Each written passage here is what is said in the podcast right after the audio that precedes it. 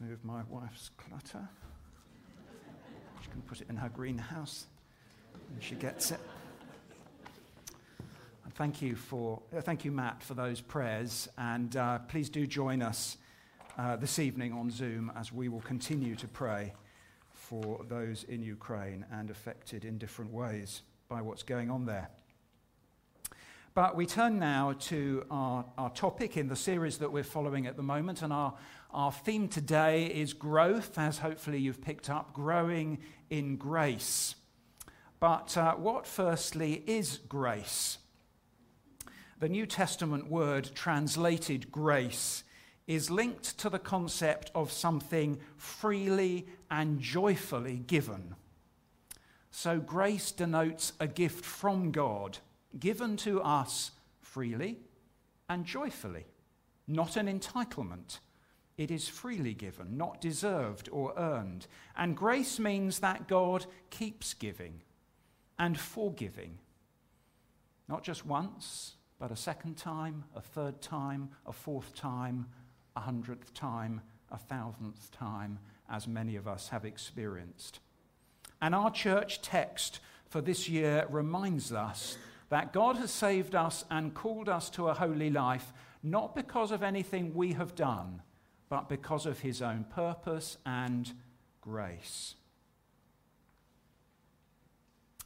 It is because God is a gracious God that he wants us to be his children and enjoy his presence forever. It is because God is a gracious God that he gave his son Jesus to liberate us and reconcile us to him. It is because God is a gracious God that he has prepared for us an eternal home in his holy presence. It is because God is a gracious God that he never gives up on us, no matter how often we let him down. Amazing grace. How sweet the sound that saved a wretch like me. I once was lost, but now am found. Wonderful grace that gives what I don't deserve, pays me what Christ has earned, and lets me go free. Paul writes to the church in Corinth For you know the grace of our Lord Jesus Christ, that though he was rich, yet for your sake he became poor, so that you through his poverty might become rich. Through grace, we know we come to possess the riches of Christ. And this grace is incredibly costly. Christ gave up everything, became poor for us. That's grace. Through grace, we are God's children, even as the Holy Spirit, God's gift of Himself to us, witnesses with our spirits that God is our Father. That's grace. Through grace, we can approach God with confidence, not on the basis of our own performance, but on the basis of Christ and his life freely forgiven, freely given for us. That's grace. Great God of wonders, all thy ways are matchless, godlike, and divine. But the fair glories of thy grace, more godlike and unrivaled, shine. Who is a pardoning God like thee? Or who has grace so rich and free. It's all about grace. God is a gracious God, and he behaves graciously towards us. So, what does it mean to grow in grace? What does Peter mean when he writes in his second letter, grow in grace? Well, I think the first thing to say is that it's not the grace which grows, it's us. It's not that if I try harder, then God will try harder too, and His grace will become bigger, as if it needs to get bigger. As Philip Yancey wrote in his famous book, What's So Amazing About Grace? There is nothing we can do to make God love us more. There is nothing we can do to make him love us less. In Christ, God has lavished upon us the fullness of his grace. Jesus has died for us. There is nothing more for God to do. What gift of grace is Jesus, my Redeemer? there is no more for heaven now to give.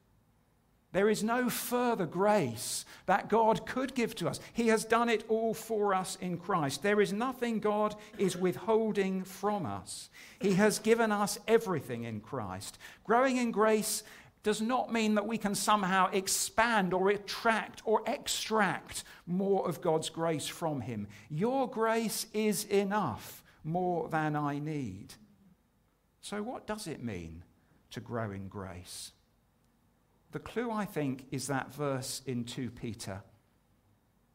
Grow in grace and in the knowledge of our Lord and Saviour, Jesus Christ. Growing in grace means getting to know Jesus better, getting to grasp what he has done better, getting to appreciate who he is better, growing into the grace of God so that it is the country we inhabit the path we walk, the sea in which we swim. Now, I have uh, some top illustrations today, as, as has my wife already. Now, I need somebody to help me. I don't know if the young man down there, you, would you like to come and help me? I thought you might. Um, could you come and stand, stand here where people can see you? And would you, oh, can, you, can he go on there? What's his name? Doggy. Doggy. And what's, and his monkey. He's a flying squirrel, but he's called Monkey. Okay. Would you mind putting that on? And tell me, tell me how you think the fit is. Do you think it's a bit too big? Do you turn around so everyone can see you? Do you think it's a bit too big? Would everyone agree with that? It's a bit too big. Now, I want you to imagine this t shirt is grace. But you've got, some, you've got some growing to do, haven't you? Do you think one day you might grow big enough to fill that t shirt? Yeah, you might. The people in your family who could probably fill it. Yeah, thank you very much. Whoa, yeah. You can, you can take it off now. Can, do you want to take, or you can keep it if you like. But yeah, okay, you're going to keep it. That's fine. Okay, thank you very much. Round of applause for my assistant. Do you, do you get the point? Growing in grace is not that the t shirt's growing, it's that we're growing into it. That's what growing in grace means. J.C. Ryle gives this description of growing in grace. When I speak of someone growing in grace, I simply mean that their sense of sin is becoming deeper, their faith is becoming stronger, their hope is becoming brighter, their love is becoming more extensive. Their spiritual mindedness is becoming more marked. They feel more the power of godliness in their heart, and they manifest more of it in their life. In short, growing in grace means growing closer to God, developing a deeper awareness of all Christ has done for us, having a greater openness to the work of the Holy Spirit in our lives. It means singing with our lips and with our lives, To this I hold. My hope is only Jesus, for my life is wholly bound to his. Oh, how strange and divine. I can sing, All is mine, yet not I, but through Christ in me. But I have a question for you. Do you want to grow? Do you want to grow in grace? Do you want to become more like Jesus, to be more holy, to have a stronger faith? Do you want to occupy more fully that t shirt, which is the grace of God? Or are you not so bothered?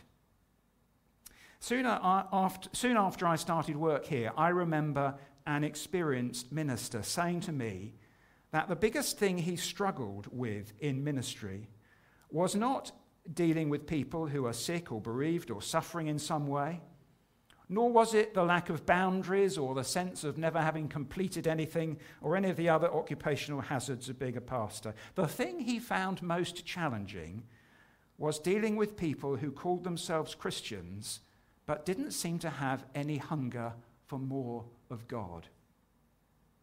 And I've often thought about that since, and I tend to agree with him. And I think it's also what Jesus struggles with most as he looks at his church. It's not the people who've just come in who don't quite know yet very much about Jesus or about how church works and things like that. I don't think he cares very much about which songs we sing, but I think he cares very much about our hearts. Now, I have for you another illustration. Here it is. You might have thought this was just somebody untidy left this here. Uh, can you, who can ride a bike? This might be too big for you, so I'm going to, I'm going to ride it. You can try it afterwards. Now, I don't know if you can get this on Zoom. Um, now, those of you who can ride a bike, how easy it is to balance on a bike when it's not moving? Well, I can't do it. You might be able to, you can show me afterwards. You occasionally see people at junctions and they've got their, their toe clips in and they're trying very hard not to have to unclip themselves and, and, and balance. It's very hard to balance on a stationary bike. Can someone open those doors for me? But if I start, but if I start moving, if I start moving, it's not very difficult, is it? It's easy to stay balanced, it's easy to stay safe. And, and what's the analogy that I'm making? I can't hear you. I don't know if you can hear me. If we're stationary, if we're standing still, that's quite a, that's quite a dangerous place spiritually, isn't it? We're not, going to, we're not going to progress very much. We're probably, going to, we're probably going to fall off. But if we're moving, if we're growing, if we're developing, if we're going somewhere, then we're going to, we're going to stay on the bike. Or, or, take, or take the seeds analogy. How do we know that a plant is alive? It's growing. If, uh, if the seeds don't grow, then well, we, we're patient with them, but after a while, we assume they're dead. Yes. Well, what's the analogy I'm making? Same with us. If we're not moving forwards on our bones, if we're not growing up, then we have a problem. If we're standing still, we're likely to fall off. We're in danger. The safe state, the state which we, like a bike, is designed to be in, is forward motion. It's the same with, you know, babies and children. If they don't grow, we know there's a problem. Perhaps you're thinking, my growing days are done. I'm all grown up now. I don't need to grow in grace. I think we all know older Christians who are full of grace and yet are growing in grace, who want to talk about Jesus more and more, who want to pray more and more, who are growing more and more in their identity in Christ, who are singing each day, With every breath I long to follow Jesus, for he has said that he will bring me home. Yet sadly, perhaps we also know some who have got stuck, who have become stagnant or lacking in grace, apt to complain and judge, eyes no longer focused on Jesus but on circumstances. What a sad situation. To them, as to all of us, comes the invitation grow in the grace and knowledge of our Lord and Saviour, Jesus Christ. Perhaps you have a question for me. How can I grow? Well, may I commend to you J.C. Ryle's book, Holiness. Uh, on pages 140 to 46, he gives five answers as to how we can grow in grace. None of them are surprising. Be regular in your personal devotions, be regular in public worship, watch your conduct, watch the company you keep. But his main answer, the most significant answer, is the fifth one keep in close fellowship with Jesus. Develop your relationship with Christ.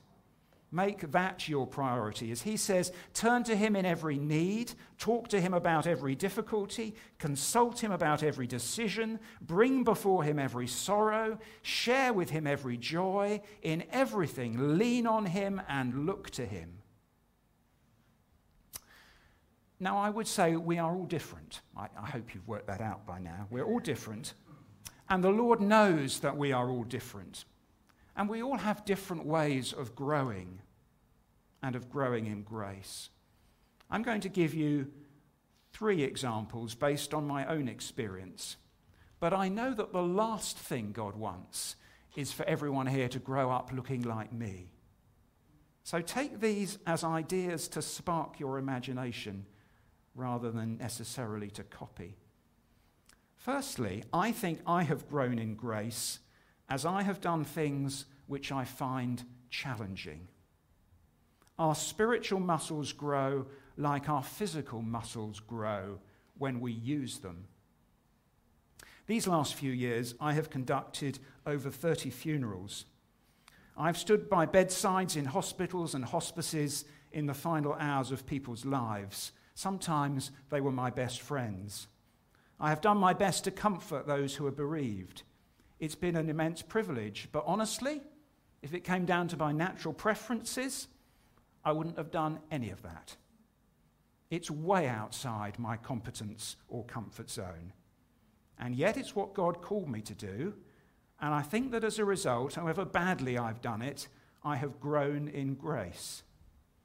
Because growing in grace may mean stepping outside our competencies and comfort zones. Number two, I think I have grown in grace as I have talked about grace. When we hear Peter's words, grow in grace and in the knowledge of our Lord and Saviour Jesus Christ, we are reminded of the link between grace and knowledge. And we are reminded of Paul's words in Romans 10. How can people believe if they haven't been told? I've grown in grace as I've had to talk about it as I've prepared talks like this, as I've led alpha groups and other, and other groups, as I've talked to young people and old people. Because the more you have to explain something to others, the more you are forced to think about it more deeply yourselves. You either start to internalize it or you just become a hypocrite and you, you have to divorce reality from what you say. And of course, that is a choice you can make. But actually, I think if you're open to God, you are increasingly forced to confront the gap between what you believe to be true in theory and what you do in practice, and to try to do something with God's help to close that gap. I think there is no greater privilege in church life than to teach children and young people about Jesus and his grace. Growing in grace may mean stepping up to that task. Perhaps it does for someone here. And thirdly, I think I have grown in grace as I have prayed. As God's children, all of our time is spent in God's presence. But prayer denotes those times when we are intentional about communicating with Him, when we deliberately turn our eyes and our hearts from the distractions of life towards God. And we are encouraged in the Bible to do this both by ourselves individually but also collectively. And prayer changes us as we pray for those we love, but also as we pray for those we find hard to love. Then we are enabled to love. I wouldn't want you to get the impression that I always find prayer easy. Sometimes it seems easy, and sometimes it really doesn't. It does take discipline, but it also brings joy. I know I've shared before how sometimes after a period when my commitments to prayer has been weak, I turn to God and say something along the lines of, Okay, now I'd like to spend some time with you. And I've reflected on how if God were like me, he might respond rather crossly to that and tell me to go away and come back at a time that's convenient to him. But God doesn't do that. God has never done that to me. I don't think he does that to anyone. Like the father of the prodigal son, he comes running to meet us when he sees us on the horizon, and he overwhelms us with new outpourings of his grace. Near the start of each week, either on a Sunday evening or a Monday, we meet as a church to pray sometimes on Zoom, sometimes in person. I confess that in my hard heartedness, I don't always approach those meetings with enthusiasm, but I almost always leave those meetings with my heart lifted. They are to me a means of grace. Perhaps they could be for you too. Finally, a word of encouragement from the great Baptist preacher Charles Spurgeon.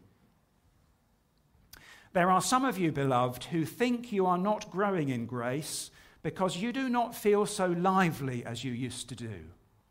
Ah, you say, when I was young, I had such an intense desire to hear about God and Jesus Christ. but now I am so depressed that I cannot enjoy the truth as I used to. Do not think, because your wild heat is gone, that you have not grown. When we light a fire, we always put the straw and kindling at the bottom. And when we first light it, there is a deal of flame and a great deal of smoke.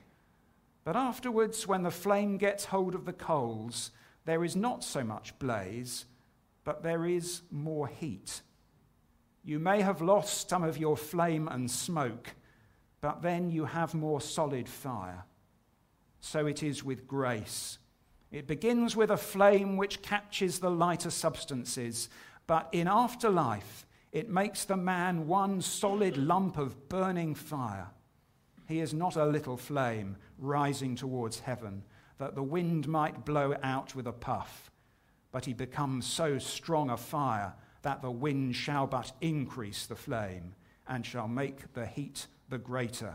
So it may be with you. So may it be for you and for me. May we burn strongly with passion for the Lord and his glory, so that the winds and storms of life may not snuff out the grace within us, but may fan it into greater heat May we move forward in grace and holiness. May we grow singing as we do. He is my joy, my righteousness, my freedom, my steadfast love, my deep and boundless peace. Let us pray. Lord God, we thank you for your grace towards us, demonstrated above all in the death of your Son, Jesus Christ, for us. What gift of grace is Jesus, my Redeemer? There is no more for heaven now to give. We thank you for your wonderful grace. And we say to you this morning that our desire is to grow in grace, to grow into grace, to know it, to experience it, to demonstrate it, because we love you and we want to show that in our lives. We pray that you will send your Holy Spirit upon us and enable us to grow in grace and knowledge of your Son. For we, in whose name we pray. Amen. We're going to sing that song now, which I have quoted from several times in the last few minutes. What gift of grace is Jesus, my Redeemer?